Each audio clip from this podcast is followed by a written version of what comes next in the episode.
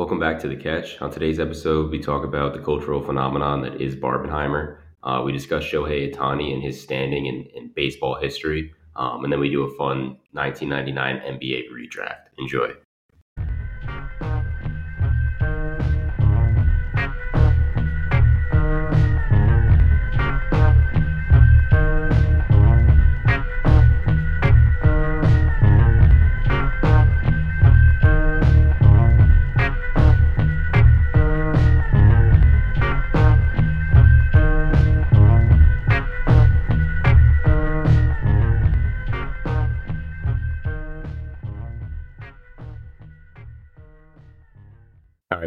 It's only been a couple days since we last recorded, but any uh anything new and exciting on the home front? Nah, nothing too nothing too exciting. It's another day, another day in paradise, really. I will say, I will say, something I'd kind of just been thinking about, and I'm more of like a realization. It's just once you're of this age, and you're like kind of in that work work life out of out of like being heavy like your summer breaks and whatnot it's like summer doesn't even feel like a thing anymore. Yeah i agree with that. like my my my my wednesday in july is no different than my wednesday in february which is no different than my wednesday in september. The only difference is the fact that it's like lighter later. So like you could yeah so once you get stuff. off you can still do stuff after yeah, but like you can still do stuff after work or in the winter you're not really gonna do that. It's too dark yeah, I, I really believe in seasonal depression. Remember you saying that before? Like it's I don't I just feel like every winter I feel horrible.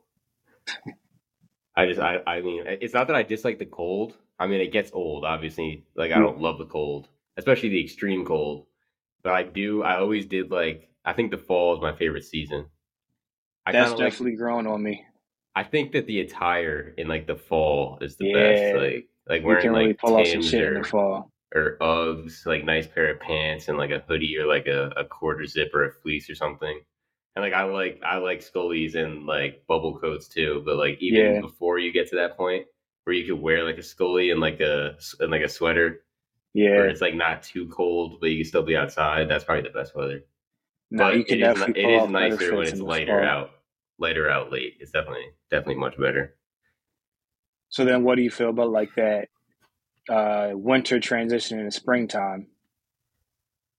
I like it, but I feel like it's like more confusing almost yes. than like yes. summer going into fall because it could be mad nice one day. Like, oh, I'm gonna wear like short sleeve outside or something. And then I say like, oh, it's like kind of cold, or it's not getting... even that. It does it does that in the same day. Yeah, no, exactly. You get, up, for, you get up like, for work in the morning, it's freezing cold it's outside, cold, and by yeah. the time you're off, you're off the clock, it's like 80 degrees. Sweating yeah, your hands. That's true. Um, um I, know, I you had mentioned. Uh, my fault. Go ahead. No, no. What were you gonna say?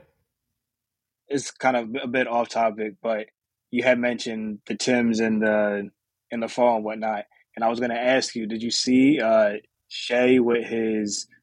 I, they were called jokes I've heard. They were called the Honey Bun Tims.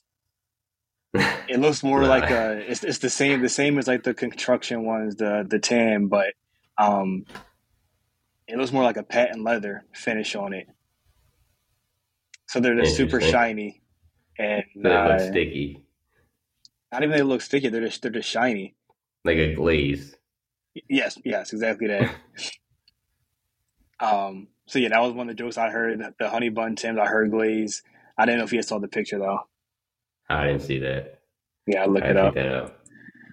I would say the biggest news from my weekend in the last couple of days since we recorded was the uh, Barbenheimer. Yes, how was it? It was awesome. It was. uh I'll start with Oppenheimer. I just feel like I feel like obviously you learn about it in school and everything, like the atomic bomb and everything, but I just feel like it's probably one of the three craziest things that's ever happened and it's like not talked about enough in daily life. But the thing is, like, this was so, in Japan, right? Yeah. So Where it dropped.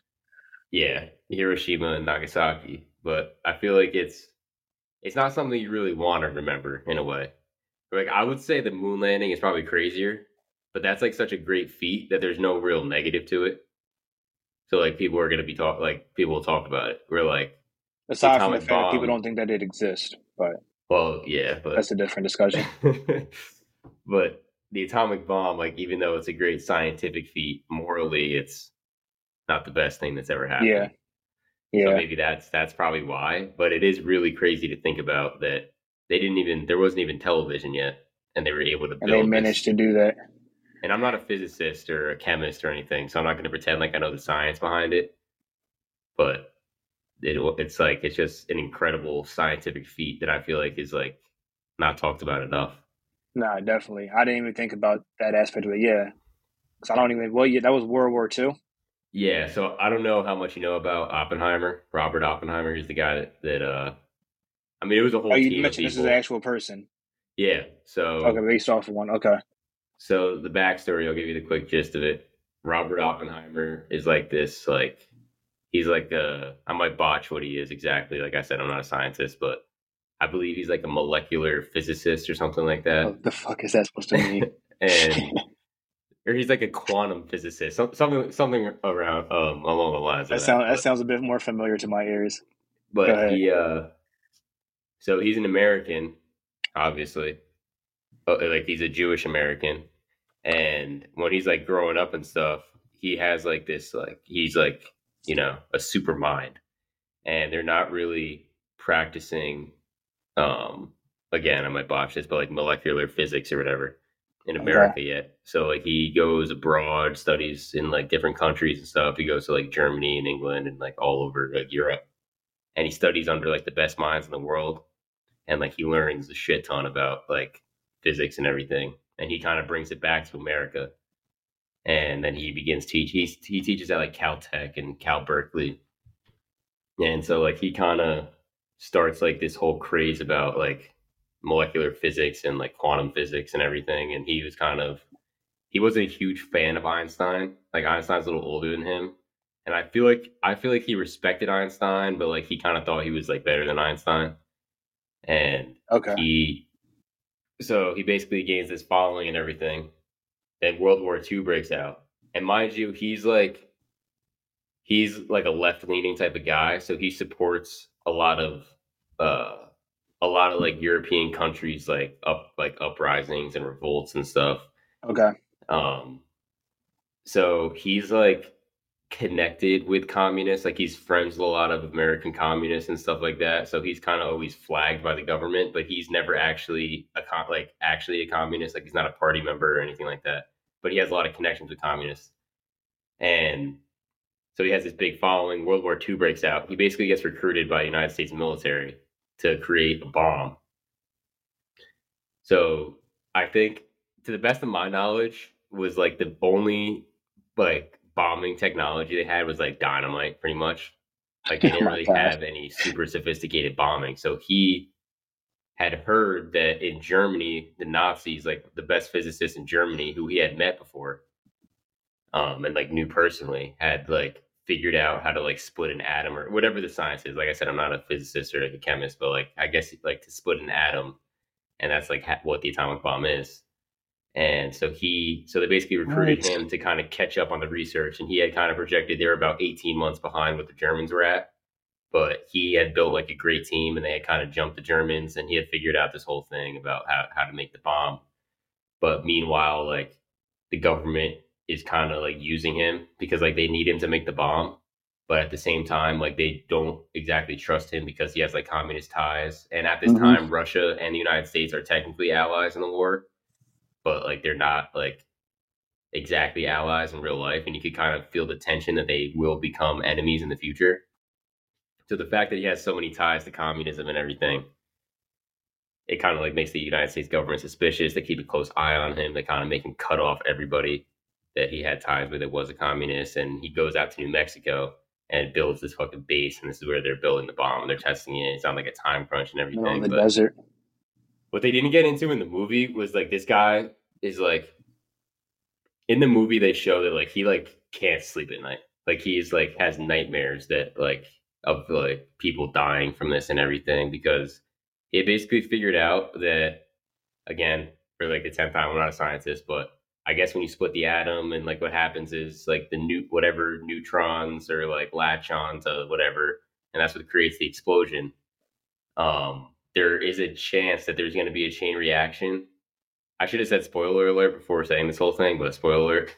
Um, there could be a chain reaction that like the neutrons like keep catching on to whatever it is, and that it will never stop, and that it will set the atmosphere on fire, and like the whole Earth will like What? implode.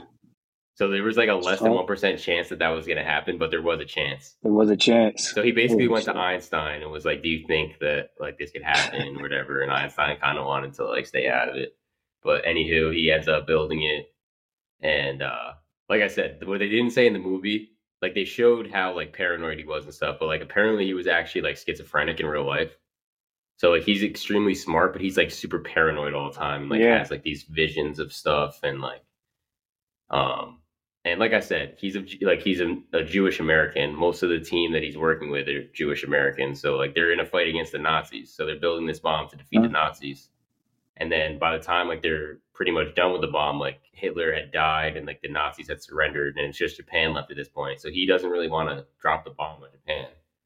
But like it's kind of out of his hands. That's like the kind of like the moral calm of the movie. Like he built it, but he's not like a policymaker. He's not a politician. Like it's not really his decision if they're going to use it or not. So it's like whose fault is it? Like, is it his fault for making it, or is it like Truman's fault for dropping it?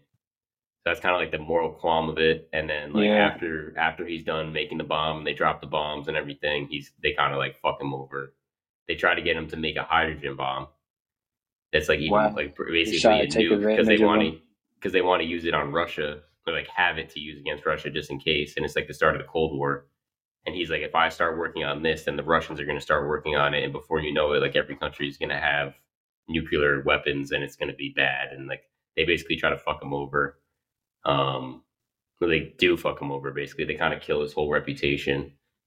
Um, but it was a sick movie. Like visually and like the audio and everything, the acting's phenomenal. Cillian Murphy, the main guy's awesome in it. Matt Damon is like a general in it. He's awesome. Um, definitely a great movie. I'm sure there It has to be a lot of long. that sound that sounds like one worth sitting through though. I'm not a obviously not much of a movie person, but um that synopsis was enough to to pull me into to go and see it truthfully. it's long, And if I don't see it I in don't. theaters then at some point down the line. Yeah. I, I would say see it in theaters if you can, just because like that's the only way you're gonna see it, like with that type of visual and audio effect. But um, it's just it, it- like like I said, it's three hours long, but it doesn't really feel that long. You Yeah. like there is like a good chunk after, I guess, kind of like the climax of the film is when they test the bomb. Like I said in New Mexico, and uh it's called like I think it was it's either San Alamos or Los Alamos or something like that is like the name of the base. And I think you can actually go there and like see where they tested everything. Um, but so that was the first part of the double feature. The second part is Barbie, obviously. Barbie was really good too. Barbie was really good. Had a great cast. Yeah, no, it had a great cast. It was like it's a, it's a good lighthearted film, um, but also has like deeper meaning about like you know like having self respect and like confidence in yourself and you know stuff like that. Margot For Robbie's for awesome. for women or for amongst all people. I saw some backlash with Barbie. Yeah, I mean, I would say all people because Ryan Gosling plays Ken in the movie, or one of the. There's Okay. a lot of Kens, but he plays one of the Kens, and he kind of has this whole character arc where he's just kind of like a secondary character. Barbie doesn't really care about him. He has like no self confidence, and like he only exists to be like Barbie's like, you know, love interest, but like not really. Um, and then like when he comes into the real world, he has like this whole thing where he like it, it, he basically discovers like toxic masculinity, masculinity, and brings it back to Barbie land. And then he's like super toxic, and all the men are toxic. But then like he comes full circle and realizes that he could like exist without Barbie, Yeah. and that he like has worth too. But it's a great cast. Will Ferrell's in it. Michael Cera. Is he? Margot Robbie, obviously, like I said, Ryan Gosling. Um, it's definitely a good double feature. I would say Oppenheimer. Ah, I don't know if it's a ten out of ten. I would probably give it a nine out of ten. and Barbie's probably uh eight out of ten. I mean, I'm tempted to see them both again. I'm tempted to see them both again. I'll say that it was a, it was a good day I made out of it. It was also funny. Um, my girlfriend, she was saying how like when we were in the movie, she was like, because they showing they were showing all these different versions of Barbie dolls, and she was like, oh, I used to have one that was like the pregnant Barbie, and you could like take its stomach off, and there was a baby inside.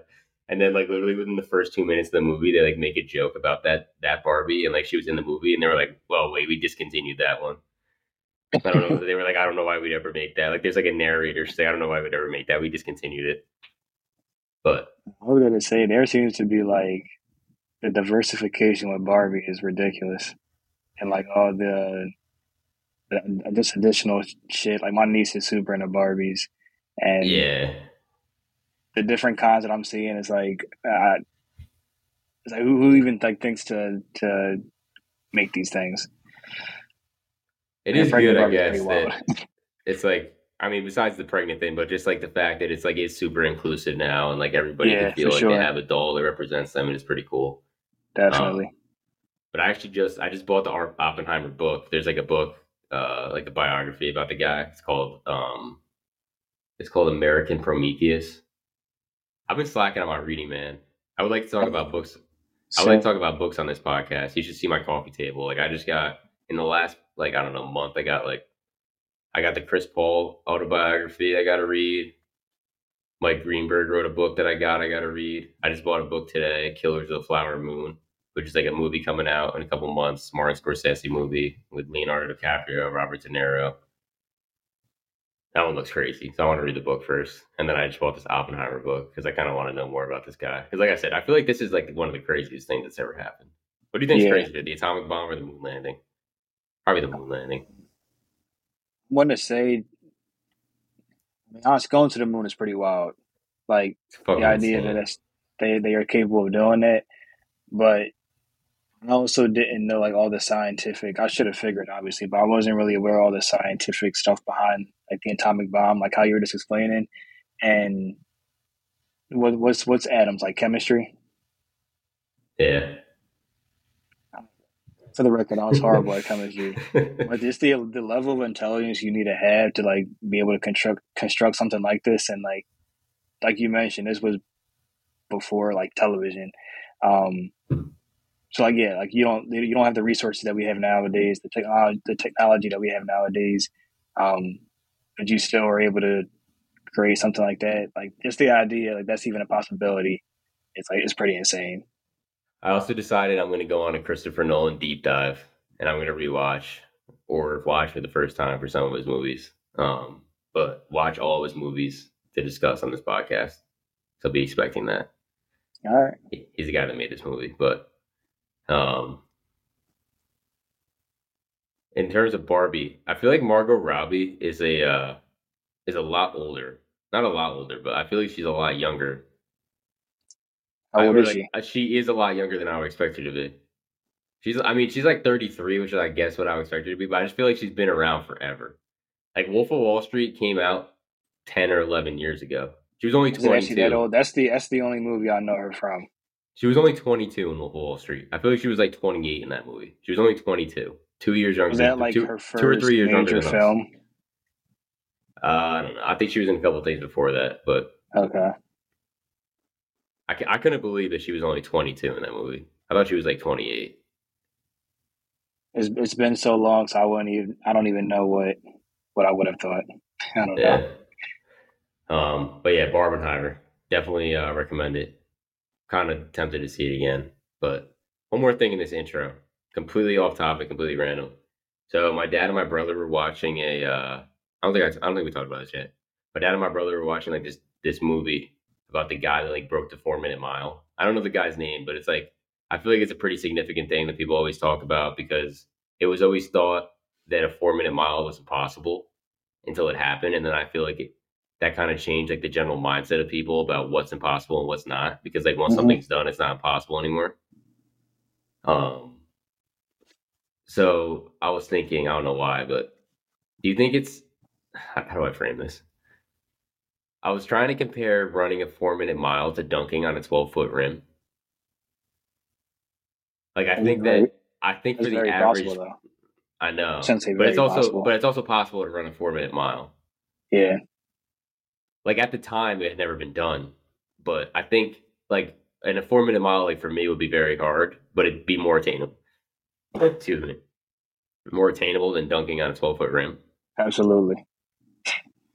So I think for the average person, running four minute mile is much more feasible.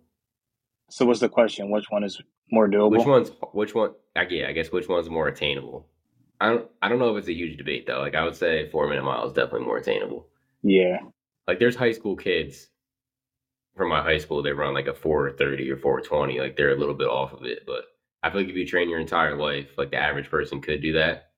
Like if you're if you're five nine, you're never done on a twelve foot. Rim. Yeah. So it's, it's physically not possible. But at the same time, I know kids that are like six foot, six one that could like dunk between their legs on a ten foot rim. So like I don't think it's crazy that they could dunk on a twelve foot rim. Yeah. Now I'm Like on that. most most NBA players could dunk on a twelve foot rim. But also the NBA, NBA players are a small percentage of the population. Yeah. Like if No. Spud Webb if Spud Webb can dunk on a ten foot rim and he's five three, then there's six three dudes that could dunk on a twelve foot rim. I thought you were about to suggest that he could dunk on a 12 foot rim. no, no, no, no. Say that. But I don't think it's a great debate, but just something I was thinking about. I guess you could make the argument that it's harder to. I mean, I, I don't really think you could though. I don't think you could make an argument that it's harder to run a four minute mile. Nah. No shot. I mean, it for for some it literally is is impossible for to dunk on a 12 foot rim for many. Yeah. I think no, I can't say everybody, but The only reason I would think that I would think that it is possible. I mean, it is possible, but like that it actually is attainable because like you do from time to time see like five eight guys dunking on ten foot rims like crazy bounce. So if they're doing that, then maybe there is a way that somebody that's like six two could dunk on a twelve foot rim. But I mean, two feet is kind of a lot.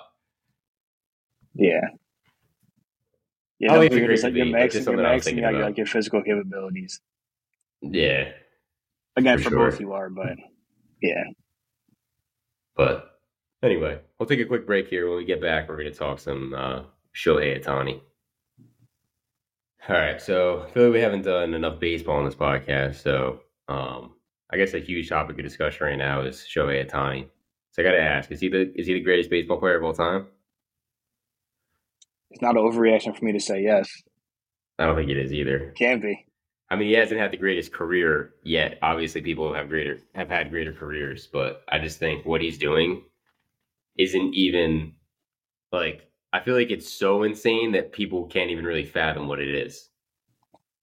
Like, what's the football comparison? Is the football compare like I saw something on Twitter, like the football comparison? Somebody asked, like, explain this in, in in NBA terms, and it was like Patrick Mahomes having three sacks in the Super Bowl. that's that's like pretty much the NFL, or I should have said NFL, not NBA, but that's like the NFL comparison. I thought you were gonna say like Deion Sanders. I feel like Yeah. that- if we're talking about Yeah, if we're sure. talking about something that's more realistic and something just from something historically, Deion Sanders is probably like the best comparison I could think of off the top of my head. I feel like there isn't even a comparison because I feel like he is yeah, genuinely at like his peak is the best hitter and best pitcher in mm-hmm. baseball. Yeah, yeah. I don't even know what you can compare it to. Like obviously basketball is a, you can't really compare it to basketball because you got to play both sides of the ball anyway. I guess it'd be like if Shaq was the greatest three point shooter ever, maybe. I don't know.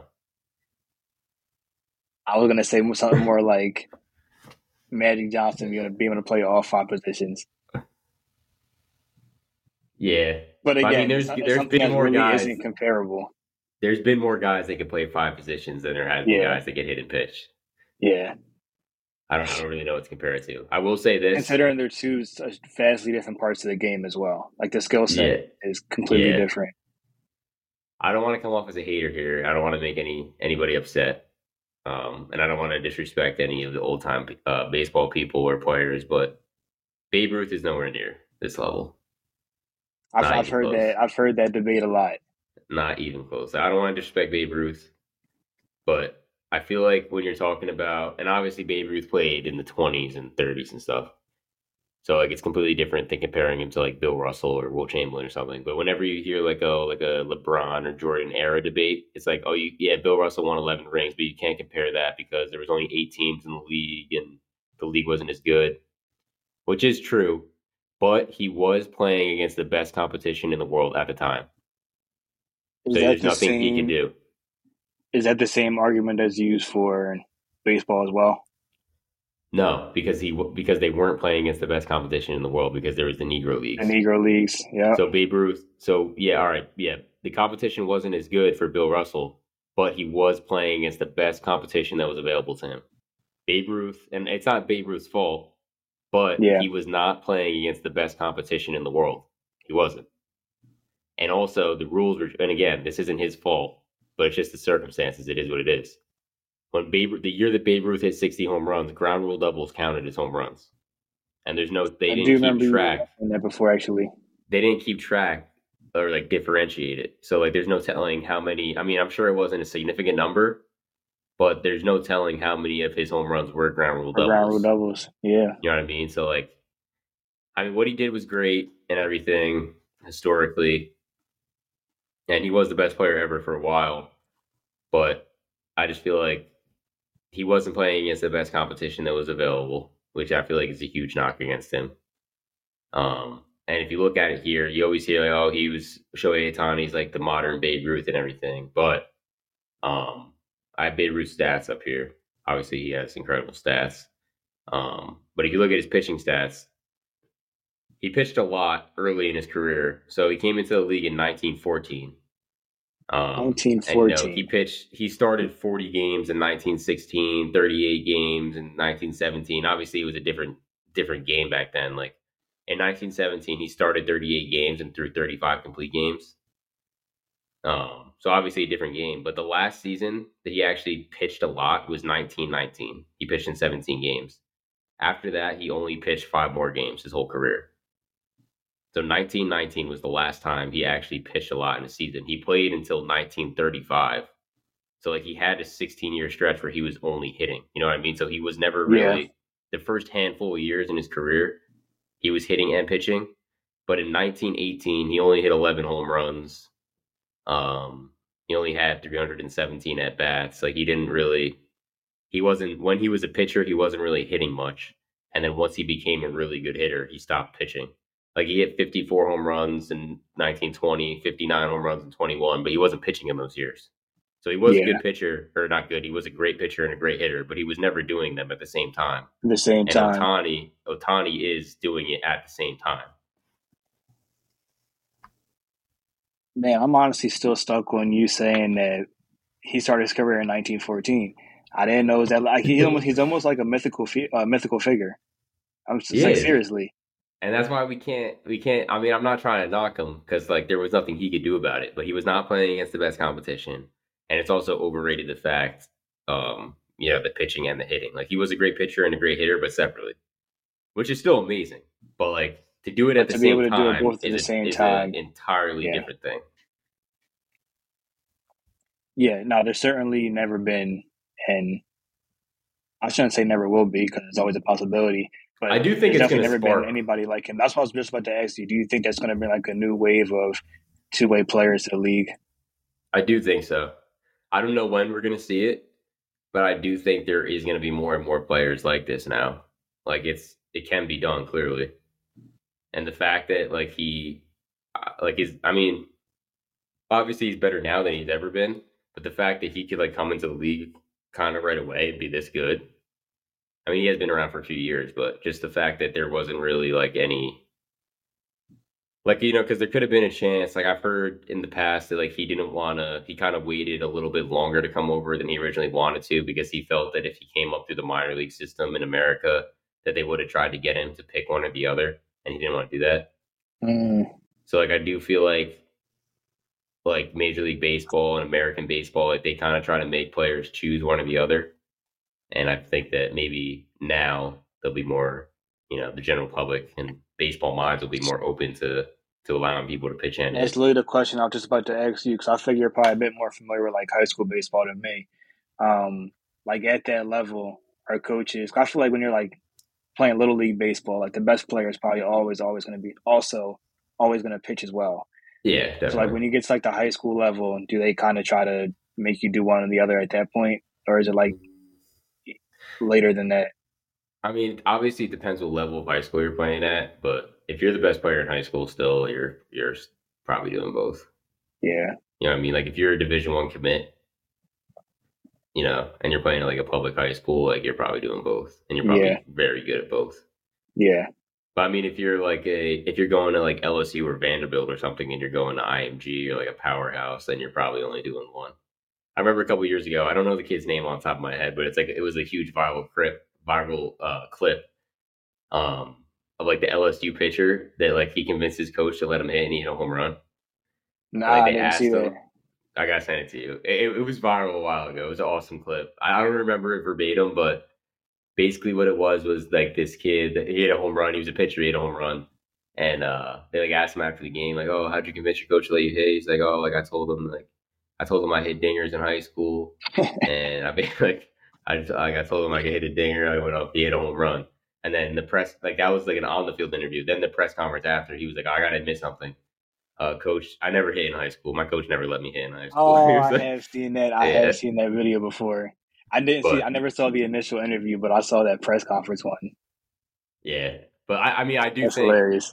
I mean, who's to say? I don't think that. I do think that it will happen, but I, I mean, I feel it'd be kind of foolish to say that someone's going to do it this good. Yeah, at this, uh, yeah, at an Like, elite there's level. no shot. He's he's pretty much the best hitter and Cy pitcher Young in pitcher, baseball. and yeah, the best hitter. Yeah. I mean, he won MVP two years ago. He's going to win this year, and he would have won last year if Judge wasn't, you know, didn't have the greatest season ever. Yeah. And So I mean, Ohtani, there is an outside chance that he could break Judge's home run AL home run record this year. he's on pace, isn't he? Close to it, yeah, close to it. There's an outside chance. I mean, he'd have to be hot. Like he can't. Judge literally did, was hot the entire season until probably the last two weeks last year, where he was kind of. I felt like he was getting in his head a little bit about the chase. him. Yeah, But yeah. like besides that, he literally did not have one slump the entire season. Like it's extremely hard to do. Yeah. But I mean, the elephant in the room Anybody is capable of doing it. Anybody, yeah, anybody capable of doing it would be him. for sure. But I think the elephant in the room is, uh, you know, the trade possibility. Yeah. I feel like about a week ago, the deadline's in eight days. I feel like about a week ago, the chances of him getting traded were a little bit higher. Um, I don't know if you had. Do you have any packages that you were that you pulled up in your research? Yeah. So I don't really know what a trade for Ohtani looks like. I think what I had saw was that they wanted like they wanted like four good prospects and like players. I know A Rod had said, I, I believe it was like during the All Star break, like he had said that if the Angels trade Ohtani and Trout, they will win a World Series in five years because the haul that they could get for those they're two going to get players back in return. Yeah. would be insane. But the other end of the argument is like it's not like I feel like baseball is a little harder to judge. Like if you have two star players in the NBA, it's not working out or whatever. Like you could trade for draft picks, which I mean you don't know what's going to work out either. I guess that would be the equivalent to prospects. But like if you get young players that are already in the NBA, I feel like that's more of a not a guarantee, but there's a better chance that they're going to work out than like prospects. Like a lot of prospects don't really always work out. In baseball. Yeah, I also was unaware that you can't trade draft picks in baseball. no. That seems to be something that would allow for more player movement. Yeah, I guess. But like I said, like I feel like like prospects are almost like draft picks because like they still might be a few years away anyway. Yeah. I know the Yankees haul would have to be like. I think if you can get Ohtani, well, the other thing is no team is going to trade for him without a long term commitment. Like a team's not going to trade for him to have him for the last two months of the season and then give up their top four prospects and then he's gone. Yeah. So they have to have a long term commitment. I think that's kind of what's holding a lot of teams up. So let me ask you this. This is a, uh, a mock trade package Okay. for Ohtani from the Yankees. I mean, how you feel about this. So we have outfielder Jasson Dominguez, Okay. infielder Oswald Peraza, Yeah.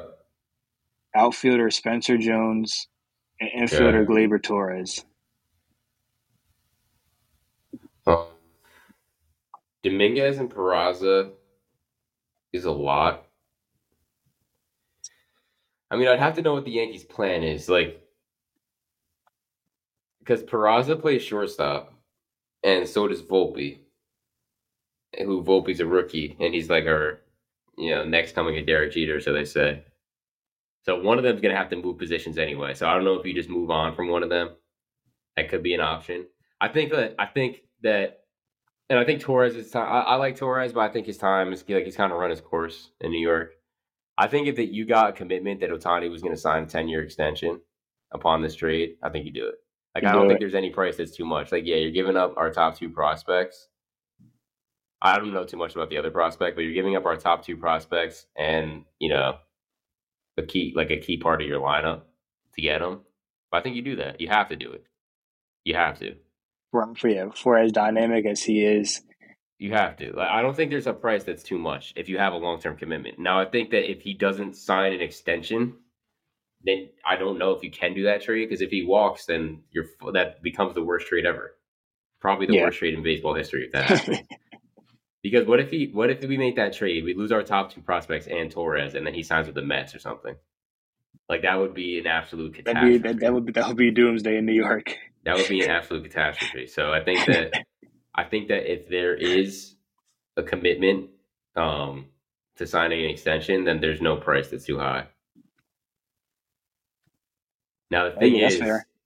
the thing is, he is going to get probably seven hundred million dollars Which would be the largest ever.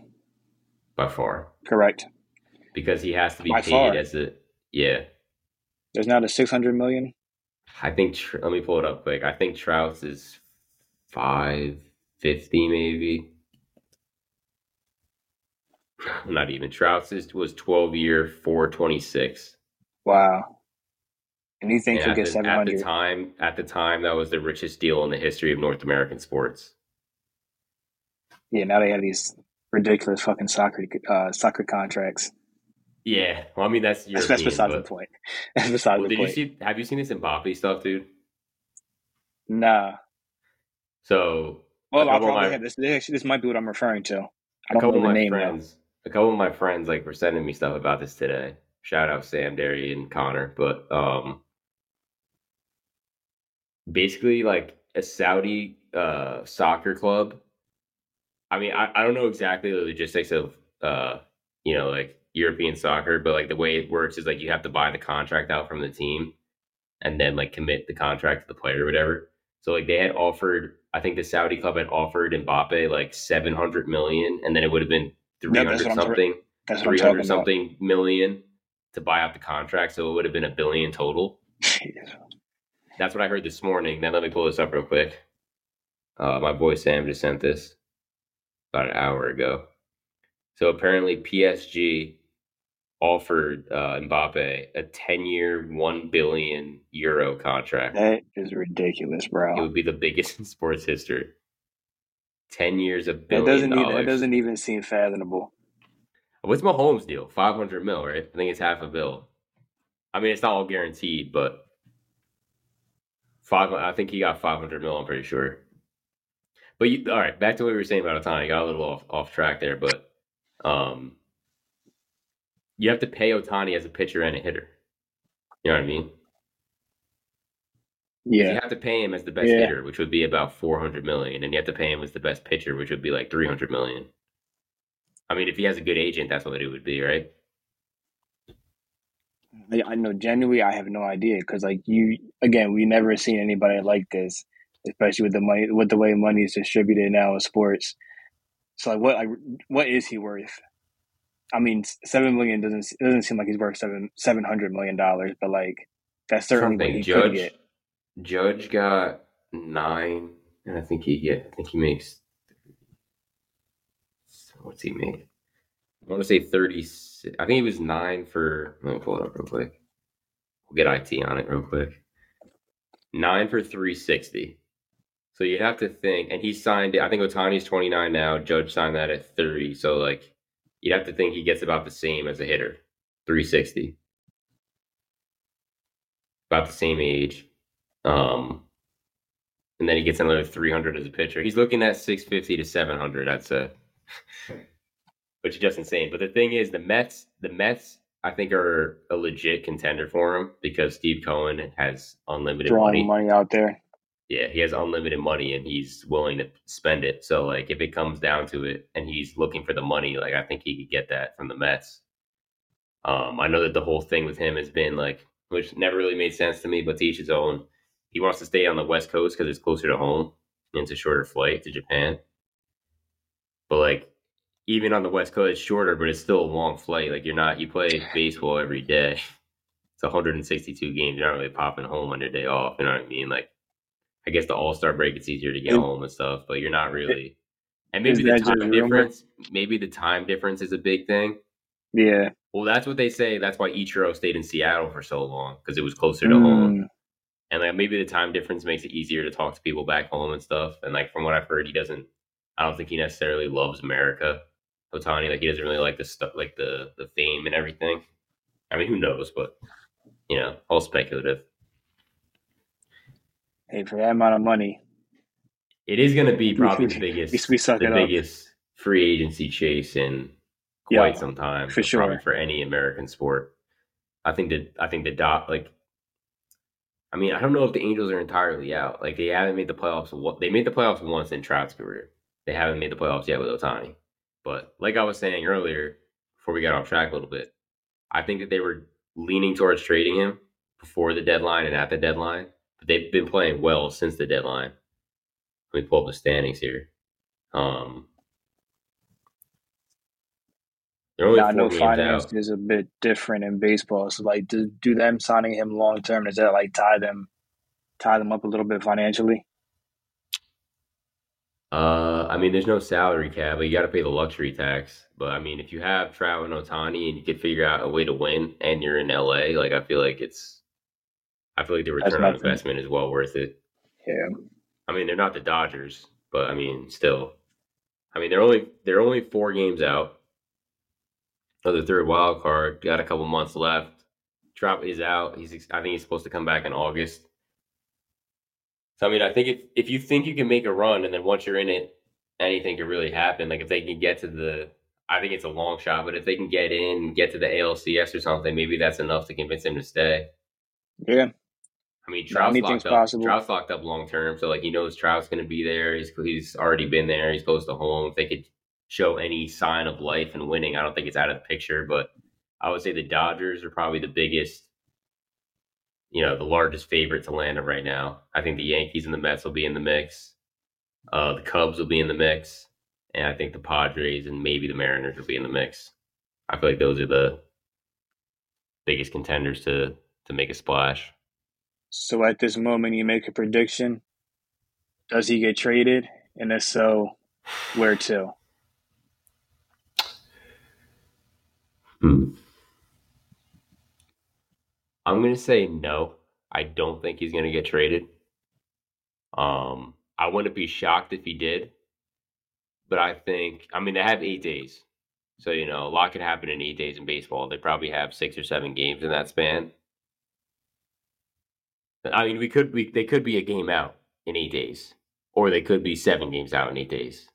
So take this with a grain of salt. But I don't think they're gonna trade him strictly because they're not going to get the haul that they want because he's not going to give a long term commitment to a team. Okay.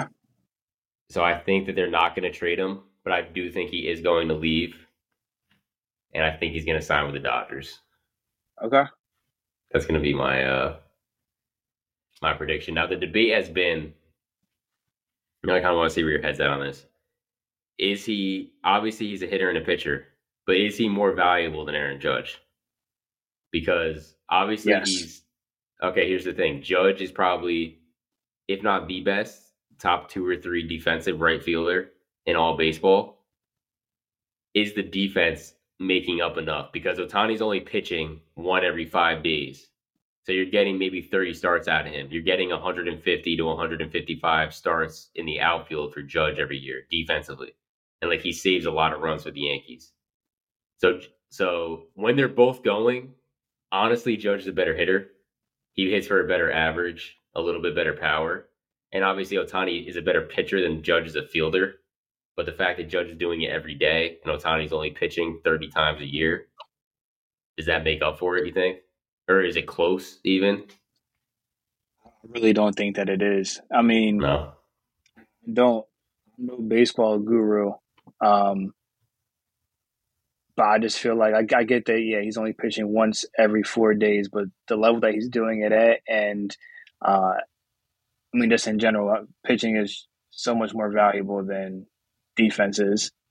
I say. Um, so I think the value of him as a pitcher, and again the level that he does it at, certainly outweighs Judge's Judge's defense. Um, and again, I mean they're neck and neck as far as as hitting uh, is concerned. So Yeah. I think the overall value of Ohtani is, is higher than than Judge. Last thing I'll say here, then we can move on. The only thing that I get scared about with him is like obviously if he's healthy and everything, like he's you know you're getting two for one. But if he's hurt, not only are you losing your best hitter, you're losing your best Your pitcher, two for one. That'd be That's like if fair- Judge, like Judge, concern. Judge has been out for a while, and like it'd be the equivalent if like Gerrit Cole and Judge were both out. Like you're kind of fucked. You know what I Yeah. mean? Especially if you're paying him as a hitter and pitcher. Just something to keep in mind. I mean, it's just something I've thought about that would concern me. But I think that I think that the like reward well outweighs the risk. Yeah, You got to take the chance. I'm with you Dare to on be that. great, as they say. Um, but we'll take another break here. We got a fun segment coming up. We're gonna do a little 1999 NBA redraft when we return. All right, coming back here. Um, we kind of wanted to work a couple of redrafts in here. So what we're gonna do is we're gonna pick pick a year. So this episode we decided to pick 1999. I don't think for any reason in particular. Did you have a specific reason Nah. for this? It's kind of random, but First thought was to 2005. I looked at the 2005 draft. What was that? was that the was that the Chris Paul. Chris Paul, right? Deron Williams. Yeah, Chris Paul, Deron Williams. Was that the think Andrew draft? Bogut. Yeah, he was number Yeah. one. Um, Marvin so Williams. then my second thought was just 99. Marvin Williams. Yeah, I'm pretty sure Marvin Williams in that draft too. My second thought was 99, and I kind of just like the draft. So It's an interesting draft looking at it here. Um, so we're not going to change the teams or the order of the teams or anything, um, but we will possibly change the players. I'll let you choose. 100% changing some players. We're not doing snake. We're just going to go back and forth. Do you want? I'll let you choose. Do you want the first pick or do you want the second pick? Uh, I'll go with the second pick 'cause I don't think there's a wrong answer to the second pick. I kind of wanted you to take the first pick because I don't really know want to take number one. but ah, shit. So the first pick was the Chicago Bulls. Now this was the year after Jordan, Pippen, Phil Jackson, Last Dance. We all know the story. They so they originally selected Elton Brand from Duke. Elton Brand had a solid career. Um, I don't know if he lived up to the hype and the expectation, but he definitely, I don't think you could deny that he had a good NBA career. But He was hurt by he was hampered by injuries. I mean, yeah, yep. looking looking at his numbers, his first seven years, he was literally a twenty and ten guy every single season. I also have to Um, preface this by saying that we're we're going to do the top ten picks. Yes, Um, top ten. But with that being said, I'm not going to take Elton Brand with the first pick on the Bulls. I'm taking Baron Davis, Wow. and that might be a reach, but wow. I feel like I feel like in Chicago, I feel like he would fit the city. In his prime, he is a guy that could carry a team and be the best player on the team, as we saw with the We Believe Warriors um, when they won the first their first round matchup as the eight seed. And I think after Jordan and Pippen and Phil Jackson left, like you kind of needed a rebrand. And like we said, Elton Brand was a good player, but I don't know if he's necessarily the box office draw and excitement. Because like Baron Davis is almost like Derrick Rose 15 years before the fact. You know what I mean? yes. Yeah. So I think that he could electrify the city in a way that they needed to kind of rebrand and restart after that whole last dance and the whole Jordan era and everything. So with the first pick as the Chicago Bulls, I would take Baron Davis. Wow. I Might didn't expect you to go there. Might I did not reach, expect you to go there at all. Um, you know, Bar- Baron Davis was definitely a, a really good player. Even him too, uh, dealing with injuries though, which kind of later on in his career. But yeah, to your point, like in his prime, Baron Davis was like that, and he was always a good, always a good highlight reel as well. So, um, wait, real quick before out goes Jordan and Baron Davis. Go ahead. Sorry, real quick before you pick. I'm doing research for this. I'm seeing that Pablo Prigioni, who we talked about last episode, was eligible in this draft. He entered this draft, but he didn't debut until the 2012-2013 season. the oldest rookie ever. But so to think that 14, 13, 14 years later is when he finally made it after declaring for this draft, just another incredible, uh, you know, notch from the belt. But all for the legacy. So the second pick, the Vancouver Grizzlies. Who are you taking? As the Vancouver Grizzlies, I would select for the second pick Shawn Marion. Okay. Um, Good pick. I think that Shawn Marion, he was like one of those guys that was kind of just a little bit ahead of uh, his time as far as how the game is now. Um, super athletic wing, one of the best defenders in the league. Uh, and then later on his career, kind of developing a jump shot, which obviously uh, you never have too many shooters now. Uh, and it's again with the way the game is played now, he could play multiple positions, defend multiple positions, uh, and score the ball. Um, in this, and I think with again with the with the way the game is played now, he would fit uh, much better in a system um, than you know the time that he played. And granted, he was fortunate for playing with the Suns though, who kind of had that what was it? What they call the seven seven second or less offense. Yeah. Um, which I guess is more of a, a bit more of like a, a, modern a modern style you know let's play today. So uh, I think we kind of already funny. got it. It's kind of funny when they talk about it now. Like that Suns offense would be one of the slowest offenses. Like would have one of the yeah. slowest paces in the NBA today. In the NBA now. But yeah, I just feel like during that time, you already kind of got a glimpse of what he was able to do. Um, and he would be perfect for for the way the game is now. So uh, I would definitely take Shawn Marion with the second pick in Vancouver. Good pick. Good pick. I, w- I feel like this draft has a lot of really solid NBA players. Yeah. But not a ton of like top heavy like superstar talent. No, agreed. On that's why that's why I thought this would be a good one to do because there wasn't really any obvious choice for a certain uh, it, at a certain pick. It kind of makes it hard. It kind of makes it hard for that reason. Um, but with that being said, the third pick, the Charlotte Hornets are on the board. Um, and with that pick, I'm going to be taking Ron Artest. Again, might be a little bit of a reach. Might be a little bit of reach, but this is a guy who at one point was the best defender in the NBA. And like we had mentioned last episode, before he got suspended with the Malice of the Palace situation, he averaged 24.6 points, 6.4 rebounds, three assists a game, and 1.7 steals, and was the best defender in the league at the time. So I think obviously, you know, the whole butterfly effect, he changed one thing, a lot of other things changed. So like being in a different situation, you never know what's gonna happen. But maybe it's a better situation for him to end up in uh Charlotte, which I mean, obviously Charlotte isn't a great franchise by any means, but he was originally picked by picked by Chicago, which was kind of in a you know a tailspin after the Jordan era. And not to say that Charlotte has stability or even does today, but maybe just a different different situation, a little bit of a smaller market. Maybe he could have found his niche there. Um, and like I said, at his peak, he's 25 a game and the best defender in the league. Who knows? Maybe he has a different career if he starts somewhere else and is kind of under the radar a little bit. You know, with his personality, he probably finds his way into whatever he's going to get into eventually anyway. But I just think the value there and based off what his peak could have been and was even compared to some of these other players' peaks, I feel like he's the best the best player available left at at, at three. Um, no, nah, Ron, Artest isn't bad at all. Um, the pick isn't bad at all. Like you just said, like it's unfortunate we didn't really get to see what his career could have been um, because things kind of just went downhill after that the Malice of the Palace incident.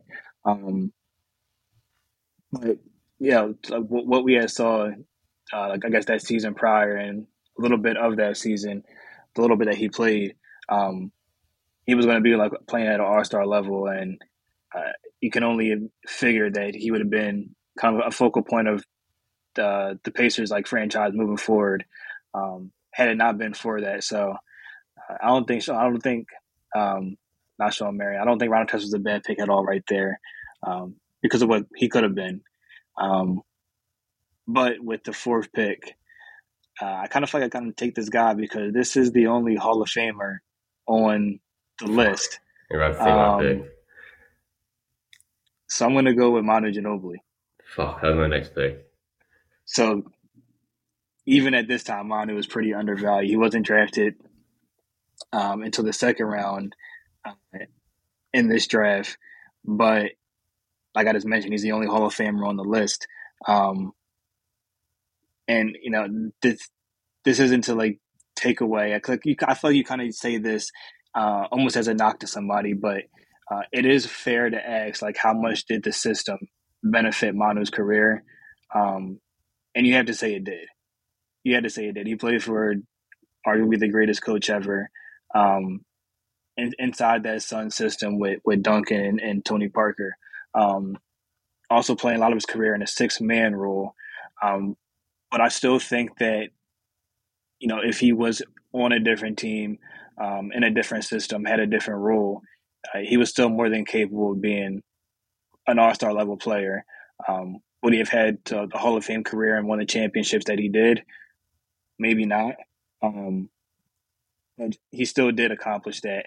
Um, and and and again, he fit in the, he fit in that role almost to perfection. So um, we're giving Manu the opportunity to um, to kind of be that focal point on another team uh, with the Clippers and uh, see where his career would take him out in LA. Maybe the Clippers would have been a bit more relevant sooner. It's a good pick. Uh, like I said, you stole it from me. So a little upset about that. But real quick before I make my next pick, the Knicks they just they find new ways to piss me off every day. I'm looking at this draft and what the actual order was. The Knicks had the 15th pick in this draft. Mind you, they just went they went to the NBA Finals in this season. The, the 15th pick, they drafted a French center by the name of Frédéric Weis. He never played a second in the NBA. And they but drafted, he was, he was he was amazing in France. If you didn't know, Ron Artest was the next pick and he he's from he went to St. John's. Went to St. John's from New York. They picked a guy that never played a second in the NBA, but that's besides the point. All right, you might be a little, you might not agree with his next pick, but with the fifth pick, the Toronto Raptors, I'm taking Andre Kirilenko. Okay. Now you can argue there's better players in this draft. Um, for his career, reasoning. For his for his career, Kirilenko averaged about 12 points, five and a half boards. Um, at his peak, he averaged his best season was 16 and a half points, eight rebounds. He averaged about three blocks a game. Um, was a block chant. Ridiculous. Three time all defense. So like he is a great two way wing. Um, I would say a little bit better on defense. But I think that you got to draft now, I think if you're bad, you don't you never draft for for fit. You draft the best player that's there. For sure. But I think being in Toronto, you got to draft the right type of guy. Um, where originally in this draft, the Vancouver Grizzlies took Steve Francis. I could have told you that wasn't going to work out. He so was traded on draft night. Well, he did not play the, for Vancouver. Out of the players that are available, like I don't think Steve Francis. No offense to these guys, but I don't think Steve Francis or Lamar Odom I don't think they're necessarily would be great fits in Toronto. Um, where Kirilenko is a, you know, he's not American, so I don't think he would have any issue with going to Canada. And if you look at this, the the Raptors roster for the for the '99 2000 season, um, they had Vince Carter, they had a young T Mac. Uh, in this season, Vince Carter averaged 25, 25.7 points, 5.8 rebounds, 3.9 assists. Um, T Mac was still young, uh, but he averaged 15 a game. six rebounds, three assists. Was pretty solid defensively that season. Um, and the Raptors were an above 500 team, 45 and 37. So I mean, not great, um, but made the playoffs. And I think that if you throw Kirilenko in, Kirilenko is first. He didn't now. Here's the thing. Like I said, the butterfly flight. You don't. You never know what would happen. But his first two years, he didn't play in the NBA after getting drafted. He was in Russia. But when he when he came over his rookie year, he came in and averaged ten right away, um, and was double digits pretty much his whole career. And like I said, an elite defender. So I think that he was the best fit with the Raptors because you had two prolific scorers in T Mac and Vince Carter, and if you added kind of like a a big defensive wing into that loop, that I think would be a good fit in Canada and not have an issue with it. And he's already, I mean, he's Russian, so he's already away from home no matter where he is. Where a guy like, you know, Metta World Peace or Lamar Odom, like guys from New York that are going to Canada or something like it's a little, you know, it may not work out as well. Um, I just think, and again, I don't necessarily agree with drafting for fit, but I think that that would be the best fit for what's available for them at that point. So with the fifth pick, Toronto Raptors select Andre Kirilenko. That as well that, you know, we are drafting the year 1999, but Kirilenko's kind of another one of those guys similar to Shawn Marion where people talk about if he was in today's era, he would have been so much more impactful than. Oh, for sure. Yeah, and so much more recognized um, for his game than he was uh, when he played during his during his career. Um, but now Kirilenko definitely a good pick for sure, for sure. Uh, so now we're down to the sixth pick. To this was the Minnesota Timberwolves pick, um, and this is where we're finally going to go with Elton Brand. Um, somebody had to take him. Somebody had to take him. I honestly think that maybe he should have gone a little bit sooner. Um, yeah, he, I mean, he, yeah, his upside is a lot higher than Kirilenko's, but but yeah, like I like I mentioned, I mean, Elton Brand's kind of only downfall was just his injuries. Uh, he had tore his Achilles in the 2007 season, um, and he never really returned to form uh, after. I'm pretty sure the season after that he joined the Sixers, um, where again he was riddled with injuries.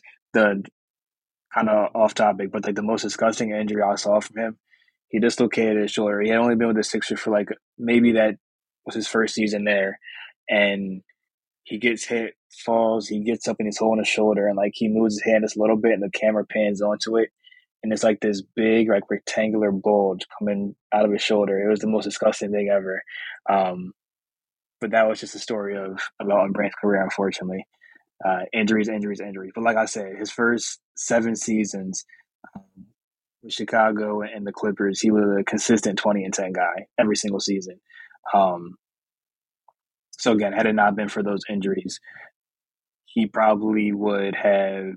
We could pay. He he he would have stayed remained the number one pick of this draft, um, and surely his career would have would have been so much different. But during those first, you know, almost decade of his career, he was he was dominant. So um, KG has a, a partner in crime at the, at the uh, center or power forward spot. Who knows how, how they do that? But um, Elton Brandon KG, that would have been interesting. Seventh pick in the draft here, the Washington Wizards. Um, I like the fanciness you put on that. I think that I think with this pick, I gotta take Lamar Odom. Okay. And I think he would have been good with the Wizards. Lamar Odom for his career. Obviously, he was kind of you know riddled with some controversy towards the end of his career. Went through a lot of personal stuff. You know, lost a child, and you know had some drug issues. Um, tough upbringing and everything, but at his peak, he's like an ultimate glue guy. Like he does a little bit of everything. He's a winner, uh, two time champ, was part of a lot of really good teams, six man of the year. Um, at his peak was 17, 10, and 5. Good defender his rookie year with the Clippers, he averaged 16.6 points, 7.8 rebounds, 4.2 assists, 1.2 steals, and 1.3 blocks. Um, so kind of like a fill up the stat sheet guy, came in and contributed right away. Now the Wizards are, you know, they're kind of like a dumpster fire. So I don't know how much he would have impacted them compared to I think they took I think they took Rip Hamilton with that pick. I'm mistaken. Yeah, it's a Rip Hamilton who ended up having a good career. He's also a winner, NBA champ. Um, I think that the upside of Lamar Odom, and you know, if he's your number one player, you're not going very far. But the Wizards had a few decent players at that time. They had like a young Juwan Howard, um, but like older Mitch Richmond. So I don't think he would really necessarily impact this, the Wizards, but I don't think anybody that's left available necessarily would either. Um, but like I said, ultimate glue guy, winner, fills up the stat sheet, and once he got into a right position, was was destined to, to be a. I like that, bro. Lamar Odom was like, Lamar Odom was different for like a person his size. What was he like? Six nine, six ten. He's another guy that would fit good, really good in the NBA. Oh, absolutely. Today. Could play, make, rebound, defend, he literally do everything. Um, yeah. yeah, nah, for somebody his size, like have that guard like skill set. Um, not just the guard like skill set, but still uh, the skill set was big as well. Um, now he would have been he would have been a problem had he not just kind of been. And I hate to say that he was like designated to a role, but playing with the Lakers more or less he was. Um, yeah. Had he just been kind of on his own team and, and had that chance, um, who knows how good Lamar would have been, um, at least numbers wise. So with the eighth pick now, we're at Cleveland, um, and I will pick the guy you just mentioned, uh, Rip Hamilton, going to Cleveland. Um, Rip Hamilton was just a consistent scorer. He was he he, he was just going to get it done, you know, kind of like night in night out. Uh, I know he was always kind of that mid range guy, um, and then later on in his career, uh, kind of extended his game out to the three point line. Um, but just again, a pure scorer, he was kind of that guy that could, you know, get open off ball, didn't need the ball to be effective, was constantly moving, um, wearing out whoever they had defending him. Um, and he was close to a 20 point pre game scorer for his career, too. Uh, and, and, and did so efficiently. So to have a guy like that, um, who you know kind of kind of you got an automatic 15 to 20 points on a nightly basis. Um, get him at the eighth pick, I think is a pretty good value. Agreed. Good value pick. Um, next pick, this will be my last pick. As I said, we're doing the top 10. So the ninth pick here, the Phoenix Suns originally took Shawn Marion, who you took. Uh, what number did you take, Marion? Two? One. Oh, yeah, two. Yeah, one. Two, two, yeah. My first. And Shawn Marion was a great fit with with that squad. Uh, you know, great three and D guy. Um, being that he's off the board, a couple different options I could go here, but I'm going to take Jason Terry at number nine.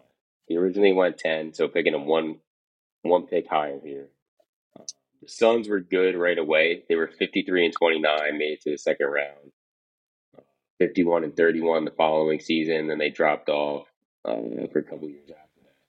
But once they kind of got into the, like you mentioned before, the seven seconds or less era with D'Antoni, Steve Nash, Stoudemire, all those guys, I think that if Jason Terry was able to hang, he could have hung around with those Phoenix teams, you know, for five, six years and beyond to play with those second, seven second or less offense teams with Steve Nash, Stoudemire, D'Antoni. I think I feel like he would have been a great fit with them. Uh, if you look at like the 05 06 season, he averaged 17 a game and shot 41% from three. 16.7 the following year, 43% from three. 08 09, he was 19.6 a game, 36% from three. So he's always, you know, at least league average uh, three point percentage, um, if not higher, and, you know, in the high teens scoring a game. So I think that an offense that would allow him to get a lot of shots up and space the floor yeah. Especially playing with Steve Nash and like a rim runner like Stoudemire and those guys. Like I don't know if they would have been better or worse for it, because he's probably a little bit better of a floor spacer than Shawn Marion, but obviously nowhere near the defender. Um, so it just would have been different. But I do think that he would have fit in great with those teams and been able to get a lot of a lot of open looks playing with, with Steve Nash. Yeah. Now seeing seeing how he would have fit in there would have been crazy. Yeah, seeing how he would have fit with them uh, would have been interesting to watch. So now we're down to the 10th pick. Uh, this was held by the Atlanta Hawks. Original pick being Steve Francis. I'm going to go with this is low key a biased pick, but I also think it is the correct pick. Hey, Steve Francis wasn't picked this pick. It was Jason Was Terry. not? I'm sorry, Jason Terry. I don't know. I don't know where I came up with Steve Francis from. Um, You're taking Steve Francis. pick. No, no, no. I'm not picking. I'm not taking Steve Francis. My pick is a bit biased, but I also do think it is the correct pick. Um, I'm picking Andre Miller right here. I think Andre Okay. Miller is probably one of like serious. I think Andre Miller is probably like one of the most underrated players, uh, just kind of in basketball. Um, I'm pretty sure he's like a top five. I probably should have checked this beforehand. I'm pretty sure he's like top five all time in assists, um, something like that, maybe top ten. Uh, I actually just saw a random stat. He played he played 632 consecutive games at some point in his career. Um, and to me, Andre Miller is just like a super, just like just a super like savvy and high IQ player. Uh, Andre Miller, I don't even know if I ever told you this. Like he's probably one of my like my three favorite players ever. Like when he came, so like my basketball, like to start my basketball memory, I don't really remember Allen Iverson playing for the Sixers. Like his first thing he had, I don't really have too much memory of Allen Iverson with the Sixers. My really first Sixers memories was when Allen Iverson got traded. The city was like kind of in an uproar about it, and in return for Allen Iverson, the Sixers got Andre Miller from from Denver. So that's kind of like who I started watching. Um, I guess early in my basketball watching days, um, and he's just like the most methodical, unathletic, plays like on the floor type of guy, but he always managed to get to his spots and uh, he never like let the defender disrupt him. Like he's one of the first guys that I would see point guards. At least I'm sure there's plenty of point guards that played this way prior, but the first one that I see like take his defender in a post and actually do like effective post moves as as a, as a point guard. Um, it's the fact that he was able to last as long as he did in the league. Um, you know, kind of with that with that style of play. Um, I loved it, and I think that he he just again he doesn't appreciate as much or isn't spoken about uh, for the game as much as you know, more of the flashy guys. You'll see, there's definitely a really fundamental guy, but um, actually, I, I do want to check to see where he stands all time on the assist on assist. 'cause I know he's definitely up there. Um, He probably is. He was around forever. played 17 seasons. Jesus. Um, yeah, no, he he he's he's going to be a tenth pick to wrap to wrap this up. Uh, so the one guy that did get left off then was was Steve Francis. Yeah, When there's I was- a couple when- guys when- who were left off. I'll go over a few. yeah, when I was looking at it, my bad. Go ahead. I'll say when I I was was looking at it, I saw that there was there was um a couple guys that I thought maybe could have been inside the top ten uh, that were going to get left out. Steve Francis being the first of the first of those of those being left out. Yeah, Steve. I would say the most notable players that were left out: Steve Francis. Um, you know, Wally Szczerbiak was a. I don't know if he would be deserving of a top ten pick, but he was probably a lot. Was serviceable. If we if we extended this to a lottery, he probably would have got picked. Corey Maggette Yeah. as well. Um, just looking through it here, I'm, I don't. James Posey, maybe he was decent. I think I think we picked pretty much the right ten. You could the just to recap the ten here. In the redraft, we went Baron Davis number one, Shawn Marion two, Ron Artest number three, Manu Ginobili number four, Andre Kirilenko five, Elton Brand six, Lamar Odom seven, Richard Hamilton eight, Jason Terry nine. Wrapped up the top ten. with Andre Miller. Did you uh, pull up where he ranks all time? Yeah, fact check myself. He's actually he's currently twelfth. Uh, I thought he was much higher, but I guess in recent years he was passed by Westbrook and LeBron, Chris Paul. Yeah. Um, but still, definitely a uh, again an underappreciated guy. Uh, I love Andre Miller. I love this game. So fun little segment right there. Uh, we'll take one more break. When we get back, we're gonna do a wrap up, and uh, as we've been doing, we'll we'll finish with a guest of the year. So we'll take a break here. Hang tight. So I made it a little bit over the top difficult, I think. Um, for this one, I would be shocked if you got it. I would be extremely impressed if you did, and I have to tip my cap to you. I'm up the for reigning champ, Yours isn't too easy either. as the reigning champ, I'll let you choose. You want to you want to guess first or give the hints first? Um, I'll go ahead and I'll I'll go ahead and I'll guess first this time. All right, Really, really put the good. pressure on. sounds good. Do you want your MLB, NFL, or NBA hint first? Let's go with uh, let's go with NBA. All right. In this year, the host city of the NBA All Star Weekend was Washington D.C. Thanks for doing this. Like I said, I made it a little bit over the top difficult because I gotta do what I gotta do to, to get No, back in this, in this race. I'm not I'm not mad at it. Okay. I kind of have an idea of when this was, but okay, next one. NFL me MLB. So, so In this season, Keyshawn Johnson was fourth, ranked fourth in the NFL in total receptions with 106. this changes it. This changes it just a little bit for me now. Fourth in receptions, you said. Keyshawn Johnson is fourth. Keyshawn Johnson, 106 receptions that year. 106, fourth. Okay. And the last, you want the last one? You want to guess? Yeah, def- definitely need the last one. With your last hint, two Phillies finished in the top 20 in ML, ML uh, MVP voting for the NL. Bobby Abreu finished 16th, and Jimmy Rollins finished 17th in M- NL MVP voting. Uh, okay. so to recap your three hints, Okay. Leo, let me know one more time. in this year for the NBA, All Star Weekend was held in Washington D.C. In the NFL, Keyshawn Johnson ranked fourth in total receptions with 106, and Bobby Abreu and Jimmy Rollins finished 16th and 17th respectively in the NL MVP. On the MVP. All right. So here's my here's my thought process through this all. First guess, I immediately thought 2005 for Washington for Washington. I'm examining your facial expressions too right now, trying to get a Is that your gauge. guess or what? No, no, no. I'm I'm just giving you my thought process. It was initially 2005, then I went 2003. Then you say Keyshawn Johnson. And I know that he did play kind of in that time too, but he was more down in the 90s.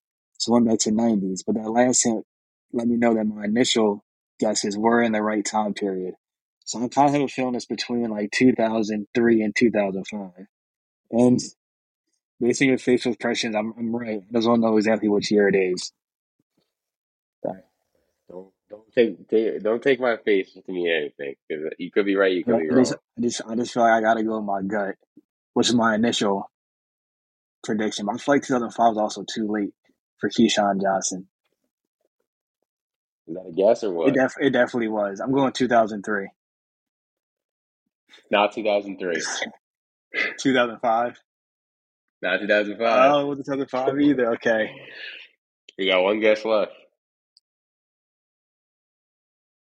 Granted, I kind of fucked you. I mean, these are three really hard ones, and honestly, your thought process is, is pretty solid for what I gave you. I feel like it should be 2004, but I didn't give you much. Let's go 2000, 2004. Not 2004. Yeah. It was 2003. it was 2001. I was not. Yeah, I wasn't going that far back. It was 2001. You're Granted, I kind of. I, I gotta admit, I kind of fucked you there. I made it a little bit too hard. But like I said, I gotta do that's what I gotta fine. do. I That's gotta get back in that's that's that's that, that's fine though. I just didn't realize from from baseball. I maybe should have guessed it was a little bit further back because of Keyshawn Johnson, but I just didn't know Jimmy Rollins. I mean, granted, top twenty just for the NL. I don't know. Bobby I know Jimmy Abreu. Rollins two thousand years is like two, was like two thousand six or something was his MVP season. Yeah. So Bobby Abreu this year hit 31 home runs, 110 RBIs, 36 stolen bases, and led and led the league in games. He played every game. Jimmy Rollins led the league in at bats that year. He stole 46 bases, 180 hits, 14 home runs. Mm. Granted, they I mean they didn't get many votes, but um, they both finished in the top twenty. Two okay. solid seasons for both of them. I like that one. I thought I was on it with my gut, with my gut, and uh, my gut feeling, but 2001. I wasn't going that far back. I like it though. Lucky for me, yours isn't too easy either. A little bit easier, a little bit easier, but not uh, not a giveaway. So, uh, I ask you the same. What do you What do you want first? Give me, give me the MLB. This season, the World Series is won by a California team. I like that. Okay. This season or this year, Reggie Miller was inducted into the Hall of Fame. Reggie Miller was inducted into the Hall of Fame. Let me think about it. I would think that his, I think his last season was what, 05? The MLB So say he got to be four or five out. I would assume he's probably first ballot.